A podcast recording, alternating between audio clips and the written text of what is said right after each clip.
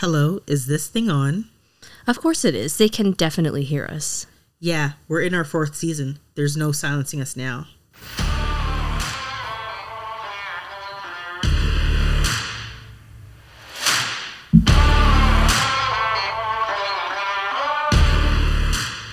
Welcome to the Gritty Nurse Podcast, an unfiltered discussion on health and healthcare. My name is Amy Archibald Burley. And I'm Sarah Fung, and we are your podcast hosts. Please make sure that you subscribe to our new YouTube channel, where you can watch our podcast in video format. Please hit the subscribe button. And if you're listening on Apple Podcasts, Spotify, iHeartRadio, or any other podcast platform, leave us a rating and review.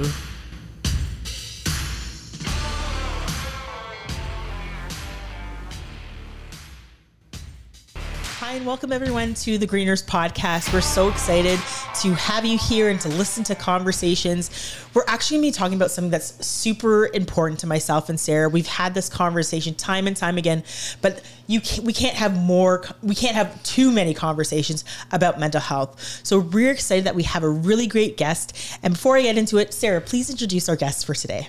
I am so excited to be talking again about mental health. I think this is super important. We've been advocating for better mental health supports for a long time. It's one of the pillars of our podcast. And so without further ado, I'd love to introduce Minaa B. She is a writer, author, and founder of Minaa B Consulting, a mental health consulting practice that works with organizations to help them develop psychological safety and become mental health inclusive. She is also a licensed mental health professional and worked as a therapist specializing in treating depression, anxiety, and trauma. As an expert in her field, Minaa sits on the Mental Health Advisory Committee for Wondermind, a mental fitness company co-founded by Selena Gomez. Welcome, Minaa. We're so glad to have you today. Hi, thank you so much for having me. I think it's really great that you've done all this work and especially um, being part of so many different initiatives and your book that you've written. I was just wondering if you could tell us a bit about yourself and your journey to becoming a mental health professional. Mm-hmm. Um, so what made me get into this field is pretty much my own struggles with depression, um, anxiety that stemmed from childhood. And um, I think I always wanted to explore what was wrong with me, why I was feeling the things that I was feeling. And that really set me on a journey to really want to explore mental health as well as human behavior more. And that is what made me decide to become a social worker. So I earned my degree in my master's in particular from N Y U. And my N Y U program um, is really clinical focused, hence why I worked as a therapist, treating clients who struggle with anxiety, depression, and trauma, primarily with women. I also worked in Early Head Start here in New York City, where I worked as a mental health consultant with children ages zero to five, helping them on their social and emotional development, while also providing workshops and parenting programs to teachers, as well as the parents um, to the children in a school. So it wasn't until twenty twenty-one that I started to transition to doing corporate wellness now, where I founded my mental health consulting practice, where I work with organizations to help them develop psychological safety. And that looks like me doing work around workshops, keynote talks, consulting. And then lastly, I released a book last month in August. So the title of my book is Owning Our Struggles, A Path to Healing and Finding Community in a Broken World. And it is just a resource to help people learn how to heal from trauma and many other mental health related issues through community care. Yeah, that's that sounds so amazing. And we're, we both had the opportunity to read your book, and we're so grateful that this conversation is continuing. And I could tell that just from what you've said, you have a wealth of knowledge. And, you know, I think personal experience is so hugely important. Sarah and I talk about the power of storytelling. Um, we don't talk about our stories often enough, and particularly in this day and age of, you know, uh, social media, you, you tend to see the best side of everybody, right? You hear about, you know, what that person's outfit is, or, you know, how great their day has been, or all of these wins, but we don't talk about those things that mean the most to us and some of, and those struggles that we might be having. So I'm really grateful that, um, you know, you're talking about owning our own, your, our own struggles and how important that is as a racialized woman as well. So in your book, Owning Our Own Struggles, A Path to Healing and Finding Community in a Broken World, um, as nurses and women of color, many topics of your book resonate with us. Why do you think it's so hard for people like us to set up boundaries in our personal and professional lives and to have conversations like this? Mm-hmm. Well, I think it's deeply ingrained in our culture to wear the superwoman cape. Right. Um, mm-hmm. And feel as if you have to do it all and have to be everything to everyone. Um, I think that it's rooted in our ancestral trauma of caretaking. And I think that caretaking has evolved in many ways um, from what it used to be during periods of enslavement um, or even systemic oppression, right? I think caretaking now manifests as us stepping up as emotional support systems in the workplace, us stepping up as emotional support systems in literally every relationship that we are exposed to or a part of. And I also think that it looks like us having to carry this burden of not being able to break or not being able to struggle, this feeling that we don't have the luxury of struggling, you know? And I think a big part of this work is really helping people put that, take that cape off, put down those burdens that they carry, and really realize that Black women and women of color do deserve rest. And it's not something that we have to earn. Um, it is choice. And it is a choice that is available to us. And so when we use discernment to reflect about around the things happening in our lives and the way we give, we can also be wise and recognize what are we giving ourselves and when is it time for us to shift culture and shift what is the norm to say the new normal is women of color taking care of themselves and not being a caretaker and caring for everyone and everything and neglecting themselves in the process. Mm-hmm. That's yeah. really powerful. And I think that a lot of what you just spoke to is deeply ingrained into nursing culture as well, to where we feel like we have to be everything to everyone. And because nurses are the ones that spend the most time with the patient, whenever there's a task that needs to be done, it always falls to the nurse. And if you talk to most nurses, they're actually really bad at saying no and setting up boundaries. And I think that we need to start changing that culture and really empowering women, and especially women of color, to set healthy boundaries for themselves. Um, one of the things that I talk about is, as well is that as nurses, we learn to care for others, but never ourselves. We learn to advocate for others, but never ourselves. And this is something that I want to encourage people to start doing because I think it's really important. Yeah, and I think that, you know, the the aspect of just that, that like you mentioned about rest, I think that Um, I think about my career and I think about the times where we feel that we just can't, like we feel that like if we don't do it, if we keep don't keep going, um, that no one else will be able to pick up the pieces. And I think that, you know, as a woman, we see this in various different roles, whether like, you know, we both are, uh, Sarah and I are both mothers as well. We're, we're wives, we're friends, we're partakers. And I feel like all of these various different things makes us sometimes feel like we have to do it all. We can't say no. If we say no, the house of cards are going to come down, or if we say no, things are going to break down. And it, it's it's kind of this fallacy. It's not true. We know it's not true. Uh, the world will continue to operate with us or without us. And I think that was kind of a reality that I had um, when we were going through our own mental health struggles, when we were working um, at a hospital and we both were bullied and um, treated very poorly. Again, this is probably not a topic for today, but there's a lot of racism within nursing. And as racialized nurses, we kind of um, get the brunt of it because sometimes we have to be the ones still caring for these people who are treating this us this way. But uh, just kind of bringing it back around was um, the fact that, you know, um, it was actually a little campaign I saw by Meg Thee Stallion like about two weeks ago. And it was like, bad bitches have bad days, bad days too. And um, I think she, she actually said something about like, you know, um, they say that Black don't crack. And it's like, but we do. We can crack. And I was just like, yeah, that's true. Like we need to be able to say that we struggle too. And it's okay to ask for that help. Definitely. And I think that within nursing and even with uh, a lot of different cultures, there's so much stigma with mental health. And I know in my particular culture, mental health issues are seen as a sign of weakness. It's seen as um, we need to figure out why or who to blame for this particular issue. So I'm wondering if you have any sort of insights on why there's still so much stigma um, around mental health, particularly with uh, communities of color. Well, I think when we talk about stigma, it is important to think about the inception of how this stigma came up. And the reality is, in our country, you know, mental health care and healthcare in general wasn't necessarily designed for people of color in the first place.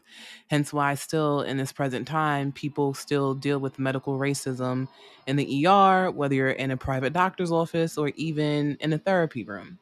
You know, you can still deal with medical racism because of people's inability to engage in cultural competence and also not managing their own subconscious bias in really being reflective enough to understand the different ways racism can be overt as well as covert. And so I think those um, stigmas still persist because um, it's a form of intergenerational trauma, honestly. You know, I think that there is a lot of distrust, and that distrust is valid. And I think that the onus has been put on people of color to change that distrust versus systems improving so that we can feel safe enough to engage in these systems in the first place. So I think that that is why stigma is still prevalent. However, I am happy to see that um, people of color are also actively stepping up to just talk about mental health. And I think when we see people of our own doing things, it creates a sense of safety because, you know, for a really long time, mental health was always considered a white person's problem. And it was because white people were always vocal about having eating disorders. They were always vocal about dealing with depression. Um, whenever we heard cases of suicide, sometimes statistically, we would hear that it was white people dying by suicide. And I think now that st- more research studies are also including people of color, and people of color are being more vocal, we're also able to see that, no, we suffer too, um, but we also have to create safe spaces for us to feel comfortable enough to shift this culture and feel brave enough to talk about our mental health issues. Yeah, that's so true, because like I think about like my, my own family background. So like my parents are um, from the Caribbean, my parents are Jamaican. And I think about even, you know, how they talked about mental health um, when I was a young child. Actually, those words were never used. I'll be honest, those words were never, never came out of their mouth. And I think it's it's very interesting now to see the change, right? I, I my mom had a an opportunity because we do, I have a brother who has bipolar, and um, we had the opportunity to meet Margaret Trudeau, and she has bipolar disorder as well. And um, just to see the change in my parents' generation of understanding that, you know, it is trauma that caused us to, you know, shy away from these conversations, to have these conversations, to treat our family members in a particular way. And, I, and I'm hopeful to see that there is change, even in those generations that are, are you know, um, we would call them boomers, but are, are much older than us, that we are starting to see those changes. And again, slowly within our workplaces, again, you're right, one hundred percent. When, when our co- communities have these conversations, it does build trust. It does build that safety, because I don't think it was there for a very long time. time. I think that, again, there was so much stigma surrounded, surrounding talking about mental health. And again, it was how, you know, I'd say folks or oppressors would view individuals from a historical standpoint, uh, particularly Black individuals with mental health, and how they would kind of almost demonize an individual for having a disorder that they might say, you know, for a white individual is this, but for a Black individual, it's something else. And I think that, you know, we're starting to see that change. It's it's a slow change, but it's it's a positive one that, you know, we're having the conversation. Mm-hmm. And that there are more caregivers and practitioners that are racialized too. So again, very hopeful for um, these continued conversations. Again, you shared many difficult stories in your book and how it often begins with adverse childhood experiences that get repeated in within the next generation. So in nursing, in nursing, we call this uh, eating our young. How do you think we can break these cycles? Um, and, you know, really, um, what else might you suggest that we can do to continue um, talking about, you know, um, our childhood uh, adverse experiences, and how can we, you know, change the dialogue in relation to all of that? I think we have to shift culture, because I think that a lot of these adverse childhood experiences people have experienced, we have swept it under the rug and normalized it as normal behaviors versus adverse behaviors, you know, and I think that what I'm happy to see happening is people speaking up, for example, and saying things like being spanked as a child actually did not play a role in my evolvement in life or my success. It was abuse.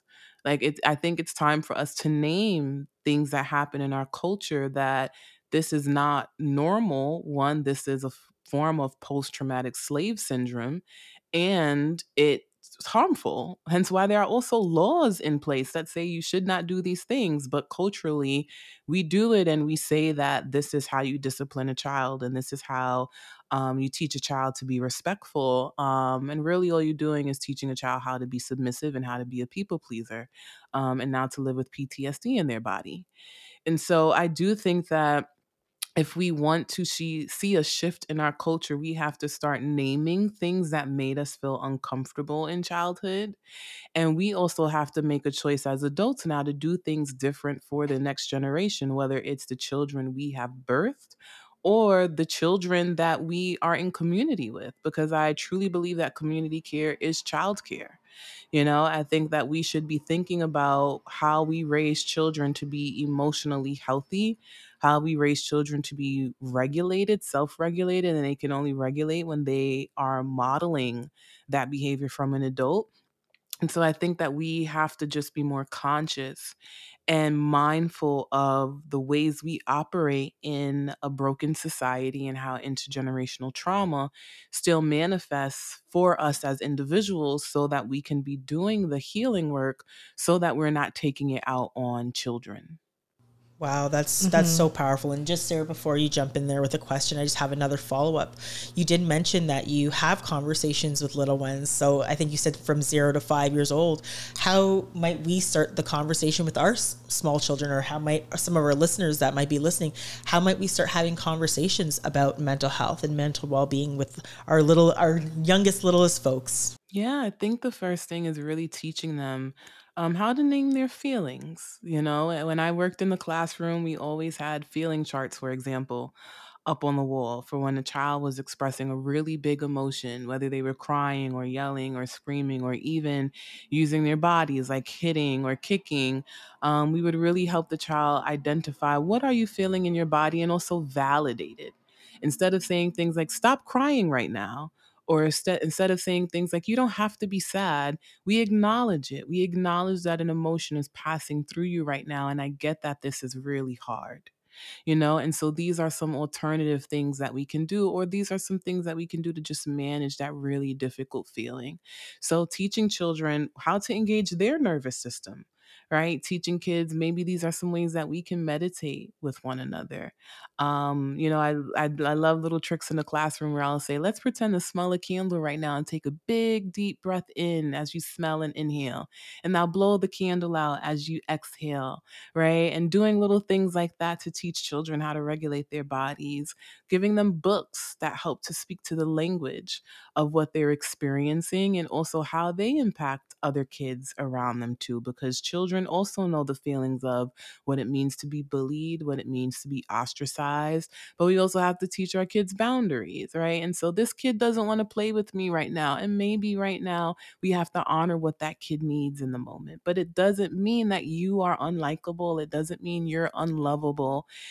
But in order to have these skills, you as a parent, you as a caregiver, um, you as a community member, aunt, uncle, whatever your role is, you have to be able to do this for yourself if you're going to teach a child um, how to handle rejection or how to handle really big emotions.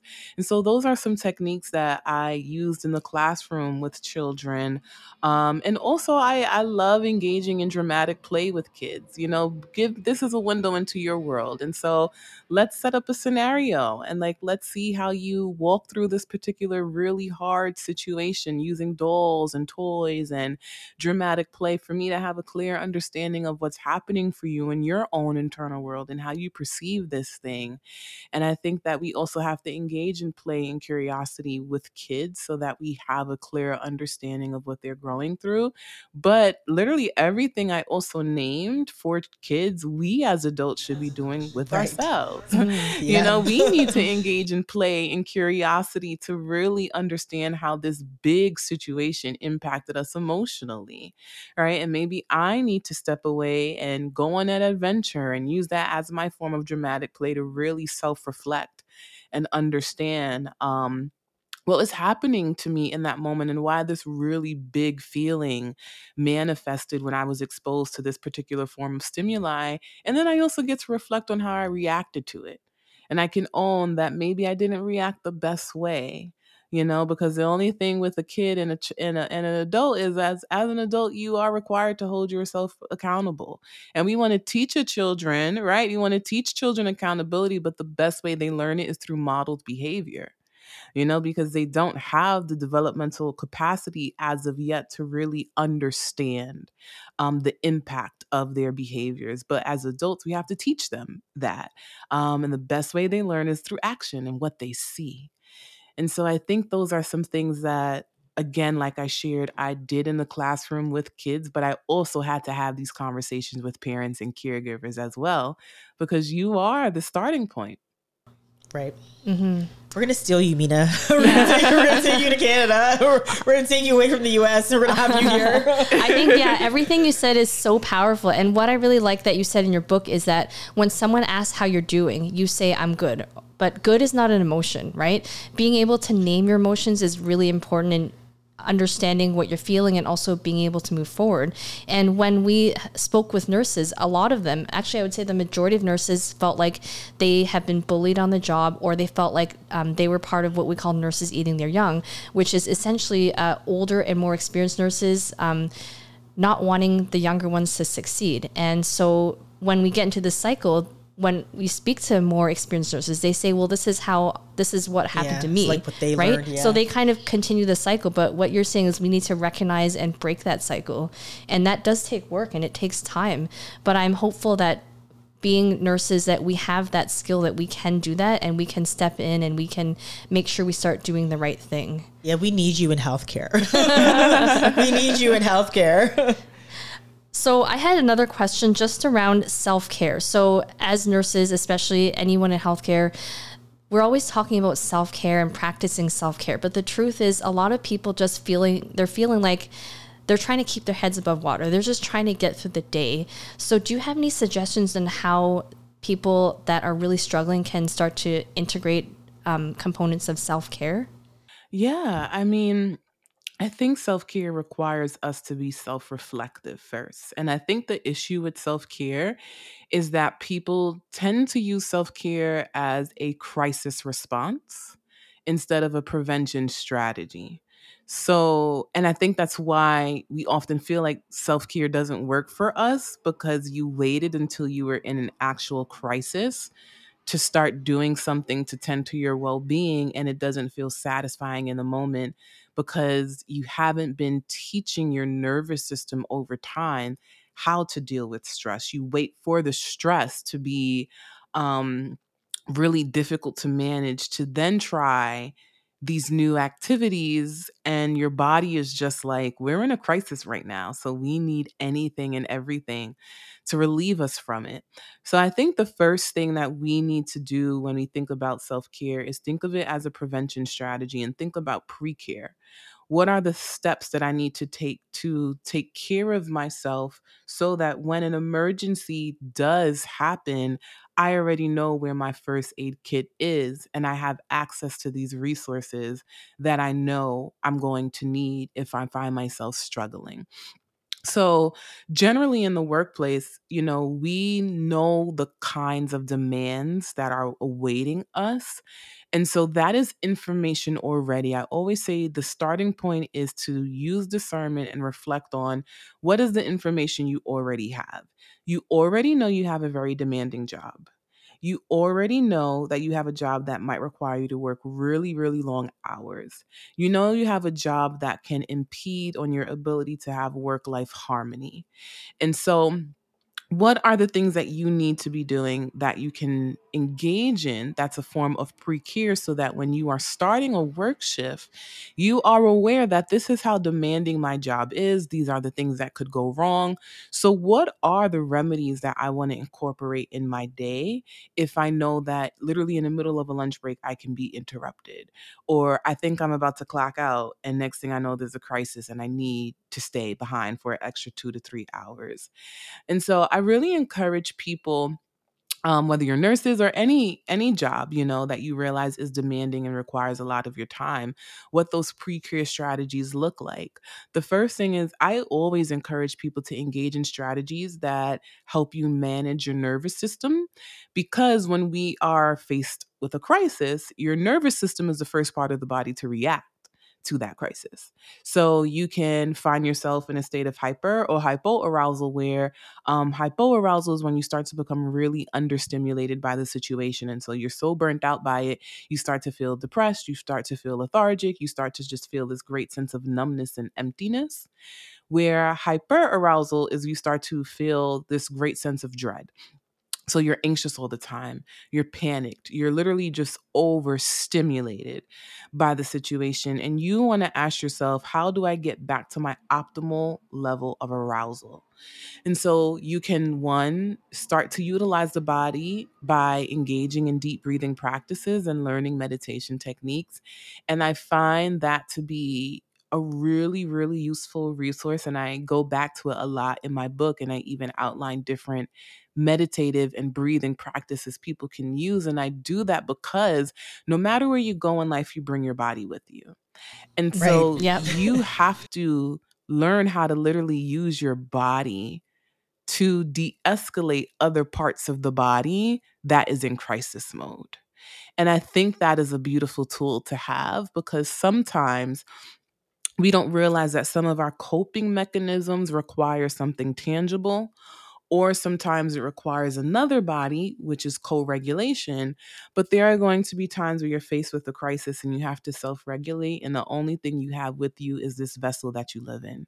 So I think we all should know how to tap inward and say, how can I, this same body that's hurting also is the same body that knows how to heal. So what are the coping mechanisms that I can give my body so that my body knows how to respond when the body is in crisis? And that is why your breath is so important and why we talk a lot about the breath. Um, other practices that I really encourage people to engage in is meditation and grounding work, because sometimes when we're dealing with high levels of stress or even anxiety, we retreat into our head, um, and it takes us away from the present moment. So we might engage in catastrophic thinking, where we create these false scenarios, and those scenarios get worse and worse and worse and worse as time goes on, instead of just being grounded in the present and acknowledging the truth for what it is, reality for what it is, and learning to engage in radical acceptance around it, to say, this is really hard right now. I'm having a really stressful day, and I want to honor that this emotion exists. And the strategies that I can utilize in the moment is to engage in some breath work. I can also engage in other resources like, do I want to use music as a coping mechanism? Do I want to use journaling as a coping mechanism? Do I also want to use co-regulation as a co-mecha- co-mecha- coping mechanism, where I'm talking to someone who is safe, nurturing, and caring, who is also going to now be able to manage my dysregulated nervous system? So self-care and pre-care looks different for everyone, because no one person is the same. We all have different needs. But as I shared, I just think it's important that we think about, what does taking care of our body look like, so that when a crisis does come, you're not trying to figure it out in the moment? Because also remember that when you're dysregulated, your rational brain, your thinking brain literally is shut off in that moment. Yep. Mm-hmm. Yeah. So, you know, it's hard, hence why our fight, flight, freeze, and fawning mechanisms kick in when we feel like we're exposed to a threat or from some form of danger. And in the aftermath, we start thinking it through. And sometimes we'll say, why did I make that, that decision? Well, your body had to make a choice for you. right? Because your rational brain wasn't on and your body only was focused on survival in that moment, moving through the stressful moment, moving through the moment that was hard and difficult. But when you teach your body in advance, these are skills that we have and own, your body will also know how to react to a really difficult response. But it's like learning how to swim. You have to go through all these steps before you can dive into twelve feet of water. So if your body is just thrown into twelve feet of water and it never learned how to float, it never learned how to, um, you know, all the different mechanisms to swim out of twelve feet, you're going to panic and you're going to succumb to whatever is going to happen in that moment, that negative consequence. But when you teach your body, these are all the things we need to do so that in case we ever get thrown into twelve feet of water, we know how to swim out of it. And that is what pre-care and self-care looks like. Wow. That is like extremely powerful. I think that there's so much there that, you know, um, that I took away. Yeah. I, I, and, and, and like, I am someone who tells people like, you know, make sure you, you see a therapist, and there's just so much. Yeah. And I, I think that away. You explained yeah, this you. self-care in a way that I've never heard it before, which I love, right? Like we need to be doing this all the time. It's like we, we have said you can't self-care your way out of a broken healthcare system, right. But we should be doing these things all the time. And we should train our bodies to be able to swim when we're twelve feet under, so to speak. So I really love that analogy. And I think that, yeah, we should be talking about this more and, and developing our own strategies for coping with things that come our way. And I also like what you said about not expecting things to go perfectly. Like we know what more or less what we got into when when we started shift work, and so just understanding and accepting that to some degree I think is really powerful. Yeah, I mean that that whole model of self-care, because I because you're right, we think about self-care when we're in crisis. We're like, oh man, crap hit the fan, now now I need to go eat the cake. And it's like maybe we should have been doing, you know, having a little bit of that slice beforehand, or you know, building up that, you know, self-resiliency when that, you know, when crap hits the fan, we've already have some of those mechanisms in place to kind of soften that blow. And I think I just think to myself, okay, you know, I've got work to do after this episode. I, I I'm I'm so grateful for the conversation that we've had today. There's just so much that people can take away, and and we're so thankful that you wrote about owning our own struggles, because again, that's a huge part too, where you know we might have some childhood trauma that we haven't really reflected on, and and it really does change the way in our perceptions, the way that we interact with the world. So again, Minaa, just we're, we're gonna steal you. we're, gonna, we're gonna we're gonna get you to Canada. But again, yeah, it's just such powerful information, and I, I can't wait for our guests to listen. Last question, but I we we probably have another question after this. Um, we see that you're on the advisory committee uh, for Wondermind, a company co-founded by Selena Gomez. Could you tell us a little bit about the that work and how that role came to be? Um, yeah. So being advised an advisor is pretty much me assisting them in just different mental health topics that we are trying to explore and educate society on. And so how can we also take these really hard topics and make them digestible and make them pleasant to listen to instead of something that feels scary and daunting, but also weighty, packed with so much research and information that you don't really obtain or absorb much of it. Um, and so that's what that work really looks like. And I got the role um, pretty much from the work that I do on social media. Um, that's pretty much how they found me. That's generally how most of my um, media publications come about anyway. So, you know, I do encourage people that if they need a little more insight to resources, to check out the Wondermind blog. Yeah, I mean, your work is amazing. I'm mm-hmm. I'm absolutely blown away. Absolutely. And I think it's really great to hear about all the different opportunities that you've been given just by your passion and the experience that you've had with uh, mental health. Is there anything else that we didn't touch on that you wanted to share with us? No, I think that this was a really, really wonderful conversation. Um, and I really just hope that listeners walk away from here thinking about the different ways that, one, they could practice community care. Um, and that's why I have so many exercises outlined in my book as well, because I know that this is hard work and I know it's work we need guidance on. So every single chapter is just full of resources and different exercises people that can engage in um, so that you can take action. And I think it's just important to remember that you have to teach yourself that you can do hard things. And the only way you can do that is by doing. You know, we can't manifest a new life just with thought. We have to engage in the hard work through action. And that's the number one takeaway that I want people to know.